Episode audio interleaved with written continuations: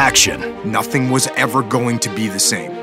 Danger. If I slip up or if I turn my eye for just one second, someone could get the drop on me. Adventure. The Amazon River, they have a version of everything in North America except bigger and scarier. You're listening to Sea Story.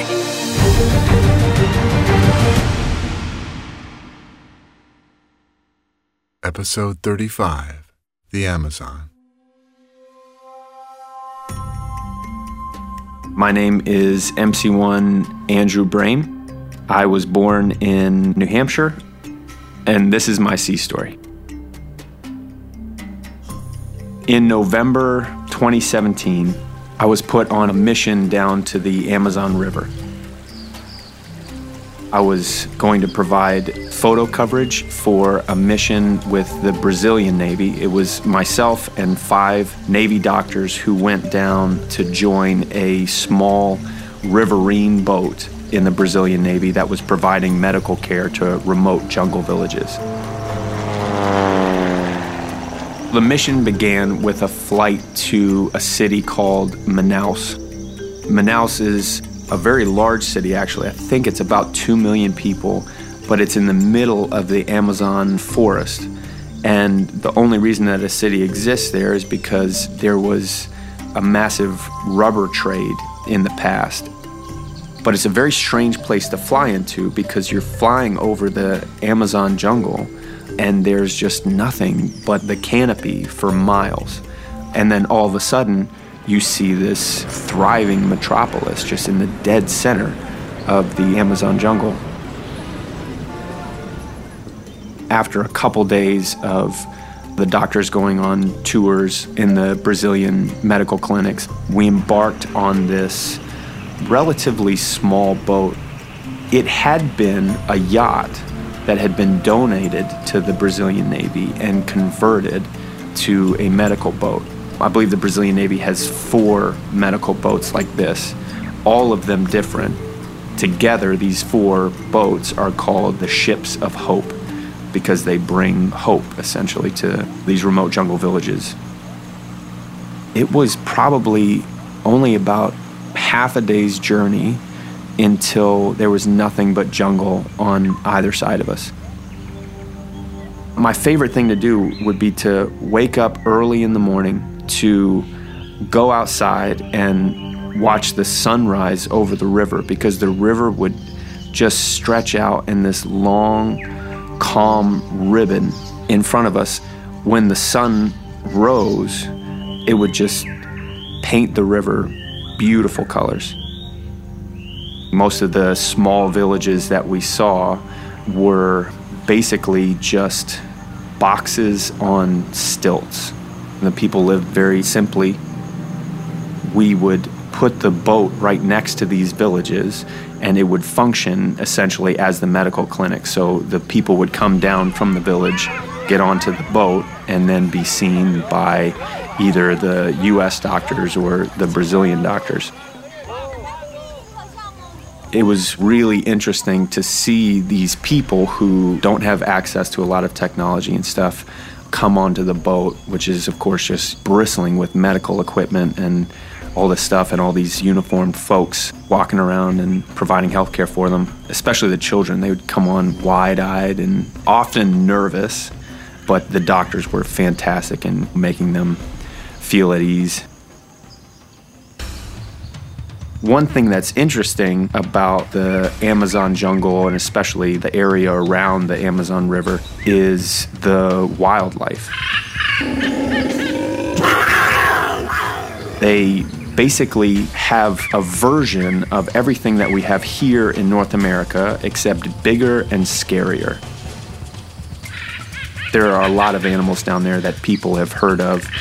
The um, caiman is basically just a massive alligator. Probably the most terrifying is the giant otter. You know, you think otter, well, that's going to be super cute and playful as the otters that we know here in North America.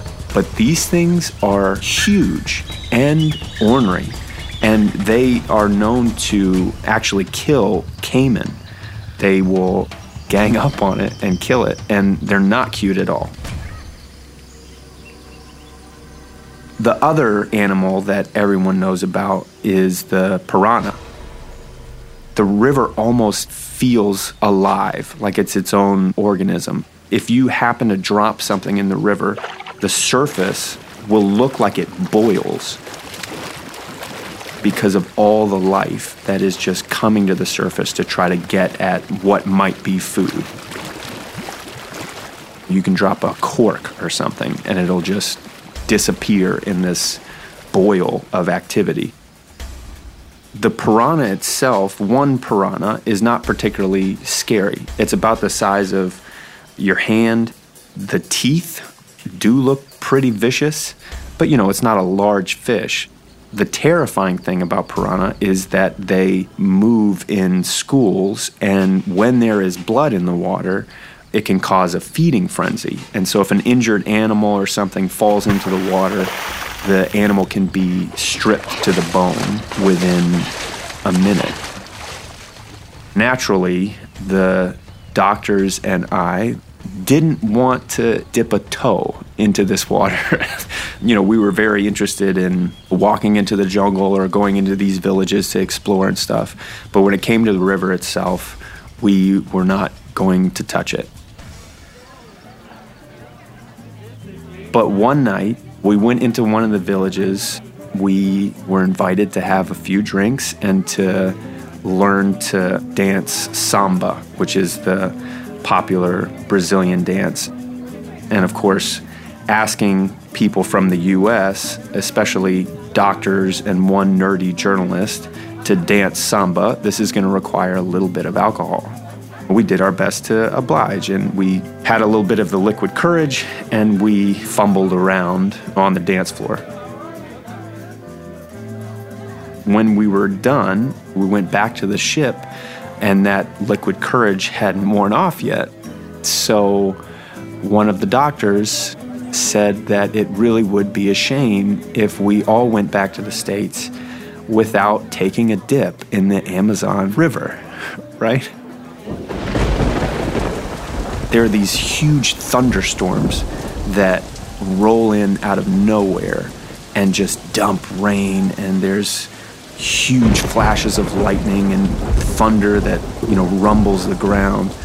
One of these thunderstorms was just rolling in, and the clouds opened up, and rain was pouring down, and we ran down this dock and jumped into the Amazon River.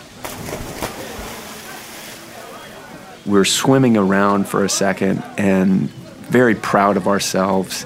One of the female doctors, I guess the water made her come to her senses a little bit, and she says, You know, this is a terrible idea. I'm glad we did it. I'm going to leave now. And so she swam back to the dock and started to climb up. And when she swung her leg up out of the water, she kicked a piranha onto the dock directly in front of her.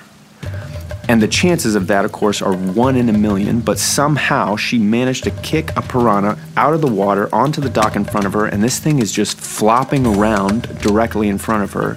So she commences naturally to screaming. The beautiful thing about this moment was that she was caught between these two spaces. If she kicked a piranha out of the water, that clearly meant that there was a school of piranha in the water all around her. And then one piranha directly in front of her on the dock. And so she starts standing up and squatting down, just completely torn between what to do next. And so all she's doing is making a move toward the dock or a move back to the water and just screaming, just up and down, up and down, up and down, screaming until finally the piranha flops off back into the water. She gets out onto the dock and goes running, still screaming, back to the ship. And we didn't see her for several hours. I think she was probably just hugging herself in her room and rocking back and forth and regretting everything. And of course, we were laughing pretty heartily. But then, of course, there was that moment of truth where we realized that we had to swim through this school of piranha that we were sure were just under the surface in front of the dock and climb out ourselves. And so once we were done enjoying the moment that we just witnessed, we became very quiet and basically forced ourselves to swim back. The good thing about piranha is that if there's not blood in the water, generally you're pretty safe. But still, it was uh, a nerve wracking swim until we were out and safely on the dock. So it was a fantastic opportunity, really interesting to be able to go down the Amazon River to places that are very difficult to access normally. I got to have a lot of experiences walking into the jungle or going into these villages to explore and stuff. It ended up being a real blast.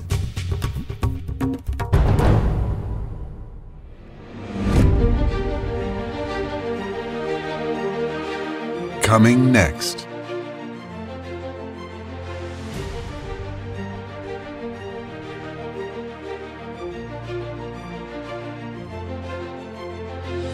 Sea Story is brought to you by America's Navy. Learn more at Navy.com.